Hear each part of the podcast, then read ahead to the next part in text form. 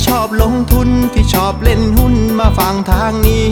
ตลาดวายพอดแคสต์เขามี ข้อมูลดีดีเล่าเข้าใจง่าย อย่าลืมกดแชร์กดไลค์กด Subscribe กดกระดิ่งด้วยนะ คุณกำลังฟังตลาดวายพอดแคสต์ปีที่ 2 ประจำวันพฤหัสที่ 27 พฤษภาคม 2564 รายการที่จะทำให้คุณเข้าใจตลาดเข้าใจหุ้น แล้วก็พร้อมสำหรับการลงทุนในวันพรุ่งนี้ครับ สวัสดีนะครับ วันนี้คุณอยู่กับน้าแดงจรุนพันธ์วัฒนวงศ์เหมือนเดิมครับ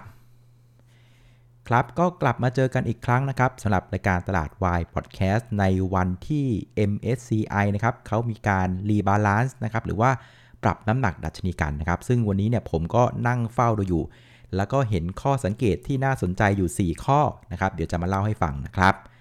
วันนี้นะครับเซตอินดี x ก็ปิดบวกไป 14 จุดนะครับ ปิดที่ 1,583 จุดนะครับ ปรับตัวขึ้น 0.9%นะครับ ในขณะที่ตลาดหุ้นในเอเชียวันนี้นะครับ บวกกันเฉลี่ย 0.6%ในขณะที่อาเซียนก็บวกกันประมาณ 1.1%นะครับคราวนี้ข้อสังเกตนะครับของ MSCI Rebalance ในรอบนี้นะนะครับผมก็เห็นอยู่ประมาณสัก 3-4 ข้อนะครับ ข้อที่ 1 ก็คือว่าถ้าเพื่อนๆสังเกตดูนะครับ หลังๆนี่นะครับเรื่องของการปรับน้ำหนักนะวันที่ rebalance กันอะขนาดของการกระทำเนี่ยมันดูจะใหญ่ขึ้นเรื่อยๆนะฮะอย่างวันนี้นะครับมูลค่าการซื้อขายเนี่ยสูงถึง 175,296 ล้านบาทนะครับซึ่งเขาบอกว่าเป็นภาพที่เน็ตสุทธิคือเน็ตออกนะอ่าต่างชาติจะขายหุ้นประมาณสักหมื่นล้านนะครับก็มูลค่าซื้อขายโดยภาพรวมมันอยู่ที่แสนเจ็ดในขณะที่ตอนที่เขา rebalance รอบที่แล้วนะครับคือวันที่ 30 พฤศจิกายน 2563น่ะ ตอนนั้นน่ะนะ rebalance เหมือนกันนะครับ ปรากฏว่ามูลค่าการซื้อขายในวันนั้นอยู่ที่124,86 ล้านบาท ซึ่งก็เป็นภาพเน็ตออกเหมือนกันนะครับ แต่ว่าออกไม่เยอะนะ ออกประมาณสัก 3,000 ล้านบาทว่าเห็นว่าแต่ละครั้งนะครับที่เขา rebalance กันนะครับ เท่าที่สังเกตดูคือ มูลค่าการซื้อขายในวันนั้นอะมันจะเพิ่มขึ้นรุนแรงขึ้นทุกๆ ปีเลยนะครับ อันนี้มันก็อาจจะสอดคล้องกับเรื่องของนโยบายทางด้านการเงินที่เราเห็นมาตลอดในช่วง 2 ปีที่ผ่านมาใช่ไหมครับ พอเราเจอโควิดถล่มกันทั้งโลกนะครับ สิ่งที่ธนาคารกลางทำก็คือการอัดฉีดสภาพคล่องเข้าไปในระบบเศรษฐกิจ ซึ่งไอ้สภาพคล่องเหล่านี้นะบางส่วนอะมันก็วิ่งเข้าไปหาเศรษฐกิจจริง ๆ บางส่วนมันก็วิ่งเข้าหาตลาดหุ้น เอามาเล่นหุ้นกันอะไรแบบนี้ฮะ มันก็เลยทำให้ตัวของสภาพคล่องตลาดหุ้นอะมันเพิ่มสูงขึ้นทั่วโลกเลยนะครับ แล้วพอมันเป็นจังหวะที่ rebalance แบบนี้เราก็เลยเห็นภาพที่ มูลค่าซื้อขายในวันที่ rebalance เนี่ยมันก็เพิ่มขึ้นอย่างต่อเนื่องนะครับ ซึ่งในปีนี้เนี่ยโดนเข้าไป 175,000 ล้านบาทนะครับ นี่คือข้อสังเกตที่1 นะ คือทุกๆ วันปรับน้ำหนักเนี่ยดูมูลค่าการซื้อขายจะรุนแรงมากขึ้นเรื่อยๆนะฮะ ส่วนข้อสังเกตที่2นะครับ อันนี้น่าสนใจเช่นกันนะครับ วันที่ 30 พฤศจิกายนปี 63 นะครับ ก็วันนั้นที่บอกว่าแสนสองใช่ไหมฮะ มีการคาดหมายกันว่านะครับจะมีเม็ดเงินออกจากตลาดหุ้นบ้านเราเนะ่ยโดยนักทุนต่างชาติประมาณสัก 3,000 ล้านบาทนะครับวันนั้นนะคาดกัน 3,000 แต่เพื่อนๆรู้ไหมว่าหุ้นลงเท่าไหร่ ปรากฏว่าวันนั้นหุ้นลงไปถึง 29 จุด ลงไป 2%อ่าเห็นไหมออก 3,000 แต่หุ้นลงเกือบเกือบ30 จุด แล้วก็ลงไป 2%นะครับแต่ว่าวันนี้วันที่ 27 พฤษภาคมนะฮะก็คาดหมายกันว่าจะมีเงินต่างชาติออกประมาณ 10,000 ล้านบาท เห็นไหมจาก 3,000 เป็น 10,000 เพิ่มขึ้น 3 เท่าตัวเลย แต่สิ่งที่ภาพออกมาตรงกันข้ามคือหุ้นนะปรับตัวขึ้นนะฮะปรับตัวขึ้นถึง 0.9%อ่าคนละภาพเลยนะฮะ เป็นภาพที่ตรงกันข้ามเลยเงินออกมากกว่า แต่กลับกลายเป็นว่าหุ้นปรับตัวขึ้น อ่า นี่น่าสนใจนะ ส่วนข้อที่3เนี่ยสิ่งที่น่าสนใจเช่นกันคือ วันนี้เนี่ยครับก็คาดหมายกันว่าเงินน่ยนะครับต่างชาติจะออกประมาณ 10,000 ล้านบาท แต่พอตลาดหุ้นปิดปั๊บนะครับรายงานออกมาปุ๊บเนี่ยนะครับปรากฏว่าต่างชาติขายหุ้นมาเราเพียงแค่ 2,542 ล้านบาทนะคาด 10,000 แต่ออกจริงแค่ 2,500อ่าถ้าแบบนี้แปลว่าอะไรครับ แปลว่ามีฝรั่งนะอาจจะหัวดำหัวทองบางกลุ่มเนี่ยที่ใช้จังหวะเนี้ยในการซื้อหุ้นประมาณสัก 7,500 ล้านบาทอ่าเห็นไหมเพราะฉะนั้นถ้าเกิดว่าเราเอาประเด็นข้อ 2 กับข้อ 3 มารวมกัน ข้อ 2 คือเน็ตออกหมื่นแต่หุ้นไม่ลงกับกลายเป็นหุ้นขึ้นนะครับข้อที่ 3 คือเน็ตออกหมื่นแทนที่จะออกหมื่นแต่ออกแค่ 2,500 ถ้าเอาข้อ 2 กับข้อ3เนี่ยมารวมกันครับ ผมว่ามันอาจจะพอจะตีความได้ว่าจริง ๆ แล้วฝรั่งเนี่ยนะฮะเขาก็ไม่ได้เกลียดหุ้นบ้านเราอะไรมากมายนะ เพียงแต่ว่าช่วงที่ผ่านมาพอมันแพงมาก มันก็ซื้อไม่ไหวจริงๆอะนะครับ PE 40 เท่านะครับ มันก็ไม่ควรจะซื้อแหละนี่ก็ก็ถูกนะครับ แต่เขาอาจจะใช้ในลักษณะว่าเขาก็เลือกกินไง กินแบบผู้ดีไง ไม่ได้แบบว่าหุ้นขึ้นแล้วก็ไปไล่หุ้นนะครับ จังหวะไหนเทลงมาจากการรีบร้าน ก็เป็นจังหวะในการเลือกเก็บหุ้นกัน นะครับนี่คือข้อสังเกตข้อ 2 กับข้อ 3 ที่พอจะตีความได้ในวันนี้นะครับ อันนี้เรามากันต่อนะครับเรามาดูการเคลื่อนไหวของเซ็ตอินเด็กก่อนนะครับตอนเช้านะครับตลาดหุ้นก็เปิดกระโดดนะครับเปิดกระโดดประมาณสัก 2 จุดนะครับแล้วความสวยงามคือขึ้นแบบผู้ดีเลยนะครับค่อยๆขึ้น ค่อย ๆ ขึ้น แม้ว่าจะมีการขายทำไรออกมาประปรายตลอดในช่วงเช้านะครับคราวนี้พอตอนบ่ายตลาดหุ้นก็เริ่มเร่งขึ้นนะครับช่วงประมาณสักบ่าย2องโมงครึ่งถึงบ่าย3นะครับตลาดหุ้นก็วิ่งขึ้นไปนะครับไปค่อนข้างชันเลยนะครับไปอยู่ที่ 83 จุดนะครับ จากนั้นก็ sideway ไปทั้งบ่ายเลยนะครับ แล้วก็ไปรอ rebalance กันในตอนช่วงเย็นนะครับ ซึ่งข้อสังเกตข้อที่ 4 คือ ตอนที่ตลาดกำลังทำ ATC กันนะครับ ช่วงเรียกว่าคอมาเก็ตกันนะครับ สิ่งที่น่าสนใจคือปรากฏว่ารอบนี้เนี่ยหุ้นไม่กระโดดขึ้น และหุ้นก็ไม่กระโดดลงนะครับ กลายเป็นว่าก่อนตลาดปิดอยู่เท่าไหร่ ปิดตลาดก็อยู่ประมาณนั้นอะ1583 อันนี้มันกำลังสะท้อนเห็นว่า ตอนที่ ATC ที่กำลังทำกันนะครับ แรงซื้อก็เยอะอยู่พอสมควรนะ ส่วนไอแรงปรับน้ำหนักที่บอกว่าออกไปหมื่นล้าน มันก็ยังมีอยู่ประมาณหนึ่ง เพราะฉะนั้นอาจจะบอกได้ว่าตอน ATC เนี่ยช่วงนั้นเป็นช่วงที่แรงซื้อนะครับกับแรงปรับดัชนีที่ออกขายหมื่นล้านอะถือว่าสูสีกันเลยทีเดียวนะครับซึ่งถือว่าเป็นภาพที่ดีนะ คือการไม่เห็นกระโดดขึ้นแรงๆ ไม่เห็นกระโดดลงแรงๆ แบบเนี้ยแปลว่ามันมีความ balance กันนะครับระหว่างแรงซื้อกับแรงขายในช่วงของ ATC ซึ่งเป็นสัญญาณที่ดีนะครับ คราวนี้นะครับพอมาดูในแง่ของหน้าหุ้นนะ เออยิ่งน่าสนใจ เพราะว่าวันนี้เอาจริง ๆ แล้วนะ่ะมันไม่ได้มีข่าวอะไรอย่างมีนัยสำคัญนะนะครับแต่เราก็เห็นพฤติกรรมอย่างที่ตั้งข้อสังเกตไป 1 2 3 4 ข้อเนี่ยนะครับเพราะฉะนั้น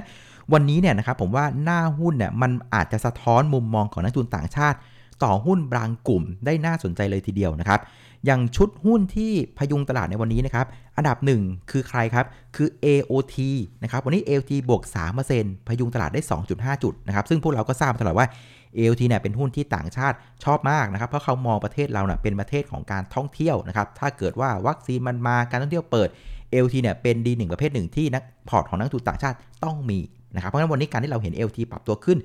3%ในวันที่ MSCI rebalance ตลาดหุ้นไทยขาย 10,000 ล้านเนี่ย ผมว่าอันนี้มันเป็นการเฉลยหน้าไพ่ได้เลยว่าต่างชาติ เอาแน่นอน LT ชอบมากนะขอให้ลงเถอะต่างชาติพร้อมซื้อนะครับอันที่ 2 คือตัวของ CPO นะครับวันนี้ปรับตัวขึ้นประมาณสัก 4.7%นะครับช่วยพยุงตลาดได้ประมาณ 2 จุด อันนี้ก็อาจจะพูดได้เหมือนกันว่า CPO เนี่ยก็เป็นหนึ่งในตัวแทนของการบริโภคของบ้านเรา ก็เป็นไปได้ว่าต่างชาติ ก็ชอบอยู่เหมือนกันนะ แม้ว่าตอนนี้งบมันจะไม่ค่อยดีเท่าไหร่นะครับ ไตรมาส 2 ก็อาจจะไม่ได้สวยมากนัก เพราะว่าเรื่องของการแพร่ระบาดโควิดในรอบที่2นะเรื่องของ same store sales growth ยังติดลบอยู่ เรื่องของดอกเบี้ยจ่ายนะที่ไปทำ deal Tesco เนี่ยก็ยังคงกดดันหุ้นเขาอยู่นะครับแต่ว่าอะฝรั่งใช้จังหวะเนี้ยในการเลือกซื้อนะครับ แล้วก็วันนี้เองก็มีข่าวดีเข้ามาด้วยหนึ่งเรื่องก็คือเรื่องของ PTTOR นะครับ ก็ตัดสินใจต่อสัญญานะครับเซเว่นอีเลฟเวนในปั๊มน้ำมันไปอีก อะสิบปีนะครับเข้าใจว่าประมาณสักพันแปดร้อยกว่าสาขานะครับก็อาจจะไม่ได้มากมายนักเทียบกับตัวของฐานนะครับสาขาเขาทั้งหมดประมาณสัก 12,000 สาขานะแต่ว่ามันก็ไม่ได้เป็นข่าวเซอร์ไพรส์ในเชิงลบถือว่าเป็นข่าวดีๆ ที่ตลาดคาดไว้อยู่แล้วแล้วกันนะครับเพราะฉะนั้น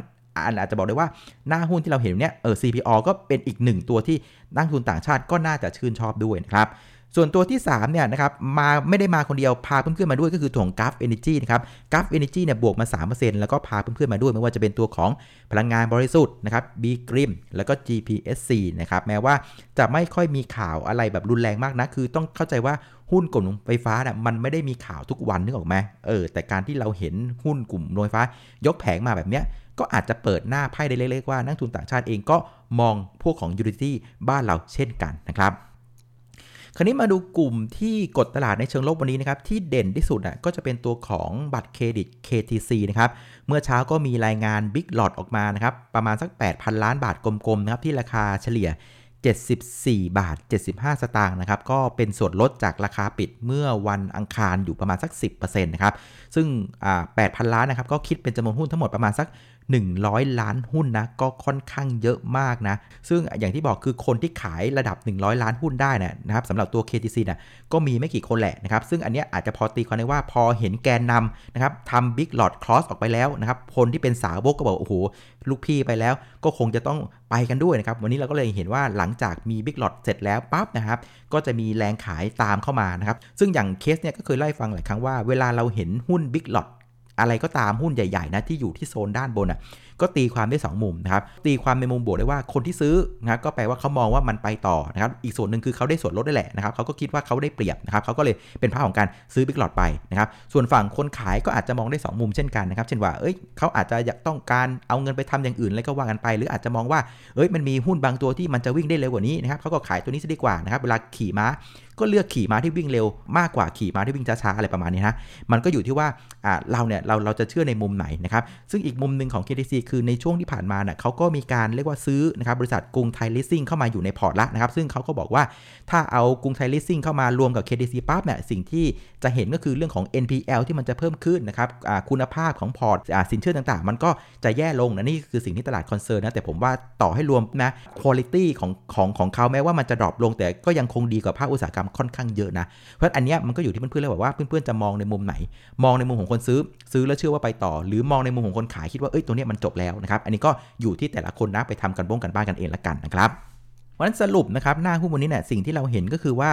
เราเริ่มเห็นภาพคร่าวๆ แล้วว่านักทุนต่างชาติหนึ่งคือเขาก็ไม่ได้เกลียดบ้านเรามากเกินไปนักนะครับ แต่ว่าเขาใช้จังหวะในการที่ตลาดเทตลาดเหวี่ยงลงมา ตลาดมีการปรับ rebalance ต่างๆในการเลือกเก็บหุ้นที่ที่เขาสนใจนะครับ ซึ่งวันนี้เราก็พอเห็นภาพคร่าวๆแล้วว่าเขาชอบหุ้นกลุ่มไหนอะไรยังไงนะครับ คราวนี้มาดูภาพฟันโฟโดยละเอียดนะครับ นักทุนสถาบันวันนี้ก็ซื้อติดต่อกันเป็นวันที่3นะครับ วันนี้ซื้อไป 4,988 ล้านบาทนะครับ ก็ซื้อติดต่อกัน 3 วันก็รวมๆกันประมาณสัก 7,700 ล้านบาท ส่วนนักทุนต่างชาติวันนี้ก็ขายติดต่อกันเป็นวันที่ 13 นะครับ ขายไป 2,542 ล้านบาทสุทธินะครับ รวม 13 วันก็ขายไป27,000 ล้านบาทนะครับ เพราะฉะนั้นภาพของนักทุนต่างชาติก็คือว่าโอเค จบละเกมของเรื่องของการ rebalance นะครับพรุ่งนี้คือวันที่สำคัญมากว่าฝรั่งจะเอาจริงหรือเปล่านะครับคือซื้อเพราะว่าจังหวะมันได้ หรือว่าซื้อเพราะว่าจะเอาจริงๆ เพราะฉะนั้นพรุ่งนี้ผมว่าน่าดูมากว่ายอดฝรั่งจะออกมา net buy หรือว่า net sell นะจับตาดูให้ดีนะครับ ส่วนนักลงทุนต่างชาติเองก็ต้องยอมรับว่าหนาวเหมือนกันนะครับ เพราะว่า 3 วันที่ผ่านมาโหลดหุ้นไปเยอะเลย 7,700 ล้านบาท ในขณะที่ปัจจัยพื้นฐานของประเทศไทยเองเนี่ยก็ต้องยอมรับว่ายังคงเหนื่อยมากนะครับ เรายังคงติดเชื้อระดับวันละ 2,000 คนบวกลบ วัคซีนก็ไม่มาสักทีนะครับ เพราะฉะนั้นนักทุนสถาบันก็อาจจะหนาวหนาวร้อนๆอยู่เหมือนกันนะ ผมว่าเขาก็คงเฝ้าจับตาดูเหมือนกันว่าพรุ่งนี้ต่างชาติจะเอาอยัางไงนะครับส่วนมูลค่าการซื้อขายในภาพรวมนะครับก็อยู่ที่ 175,296 ล้านบาทนะครับก็เพิ่มขึ้นเท่าตัวจากเมื่อวันอังคารนะครับ เอาแล้วครับแล้วก็สุดท้ายมาแบบเร็วๆนะครับพรุ่งนี้จะมีประเด็นอะไรที่ผลักดันตลาดหุ้นบ้านเรากันบ้างนะครับ ในคืนนี้ที่อเมริกาจะมีการรายงานตัวเลข GDP ไตรมาสหนึ่งนะครับ ซึ่งก็ตลาดคาดกันว่าจะเพิ่มขึ้น 6.5%จากไตรมาสที่แล้วนะครับ ก็เป็นการเพิ่มขึ้นอย่างต่อเนื่องนะครับไตรมาสที่แล้วบวกไป 6.4 ไตรมาสนี้คาดว่า 6.5 นะครับ ส่วนประเด็นที่ 2 นี่สำคัญเช่นกันก็คือ วันนี้จะมีการรายงานตัวเลข ผู้ขอรับสวัสดิการว่างงานครั้งแรกของอเมริกานะครับ ซึ่งในสัปดาห์ที่ผ่านมามีคนตกงานมาขอตังค์ทั้งหมด 444,000 คนนะครับ ในสัปดาห์นี้เขาก็คาดกันว่าจะมีคนมาขอตังค์น้อยลงนะ อยู่ที่ 425,000 คนนะครับซึ่งตัวเลขนี้นะครับก็จะเป็นการกำหนดทิศทางว่าตอนนี้เศรษฐกิจอเมริกาเนี่ยยังคงฟื้นตัวได้อย่างต่อเนื่องหรือเปล่านะครับซึ่งถ้าเกิดว่าตัวเลขเหล่านี้นะครับยังคงออกมาดีอย่างต่อเนื่องนะครับ มันก็เป็นการสะท้อนว่าเศรษฐกิจของอเมริกาเนี่ยยังคงฟื้นตัวอย่างแข็งแกร่งนะครับ และก็น่าจะหักล้างความกังวลในเรื่องเงินเฟ้อในระยะสั้นได้นะครับ เพราะว่าเงินเฟ้อที่จะประกาศในคืนวันศุกร์พรุ่งนี้คือตัวเลข PCE เนี่ยคือมันเริ่มสะท้อนออกมาก่อนหน้าแล้วจากตัวเลข PCI ไง เพราะงั้นพรุ่งนี้อาจจะไม่ได้เป็นตัวเลขเงินเฟ้อที่ตื่นเต้นอะไรมากนักนะครับ ดังนั้นนะครับตัวที่จะกำหนดทิศทางของตลาดหุ้นบ้านเราในวันพรุ่งนี้นะครับก็จะมีอยู่ 2 เรื่องนะครับเรื่องที่ 1 คือตัวเลขของ GDP นะครับตัวเลขของผู้รับสวัสดิการว่างงานของสหรัฐในคืนนี้จะออกมาดีหรือเปล่า แล้วก็อันที่ 2 ก็คือ movement นะครับของนักทุนต่างชาตินะครับหลังจากขายหุ้นบ้านเราติดต่อกันมา 13 วันแล้วนะครับแล้วก็เสร็จเรื่องของ MSCI รีบาลานแล้วพรุ่งนี้จะเริ่มกลับมาซื้อหรือยังนะครับว่าอย่างไรก็ดีนะครับในเชิงของประเด็นข่าวปัจจัยพื้นฐานบ้านเราเนี่ยเรายังคงวนเวียนอยู่กับเรื่องของโควิด -19 ต้องไม่ลืมนะครับ วันนี้เรายังคงติดเชื้ออยู่ระดับวันละ 2,000 คนบวกลบ วัคซีนก็ยังไม่มานะครับเพราะฉะนั้นกรอบในการเทรดนะครับ 1,544 ด้านล่างนะครับ 1,593 ด้านบน ก็ยังคงสามารถใช้ได้อยู่นะครับ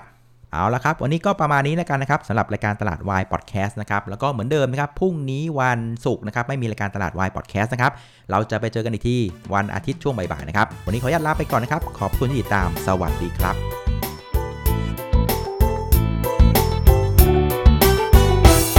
หากใครที่ชอบลงทุนที่ชอบเล่นหุ้นมาฟังทางนี้ ตลาดวายพอดแคสต์เขามี ข้อมูลดีดีๆเล่าเข้าใจง่าย อย่าลืมกดแชร์กดไลค์กด Subscribe กดกระดิ่งด้วยนะ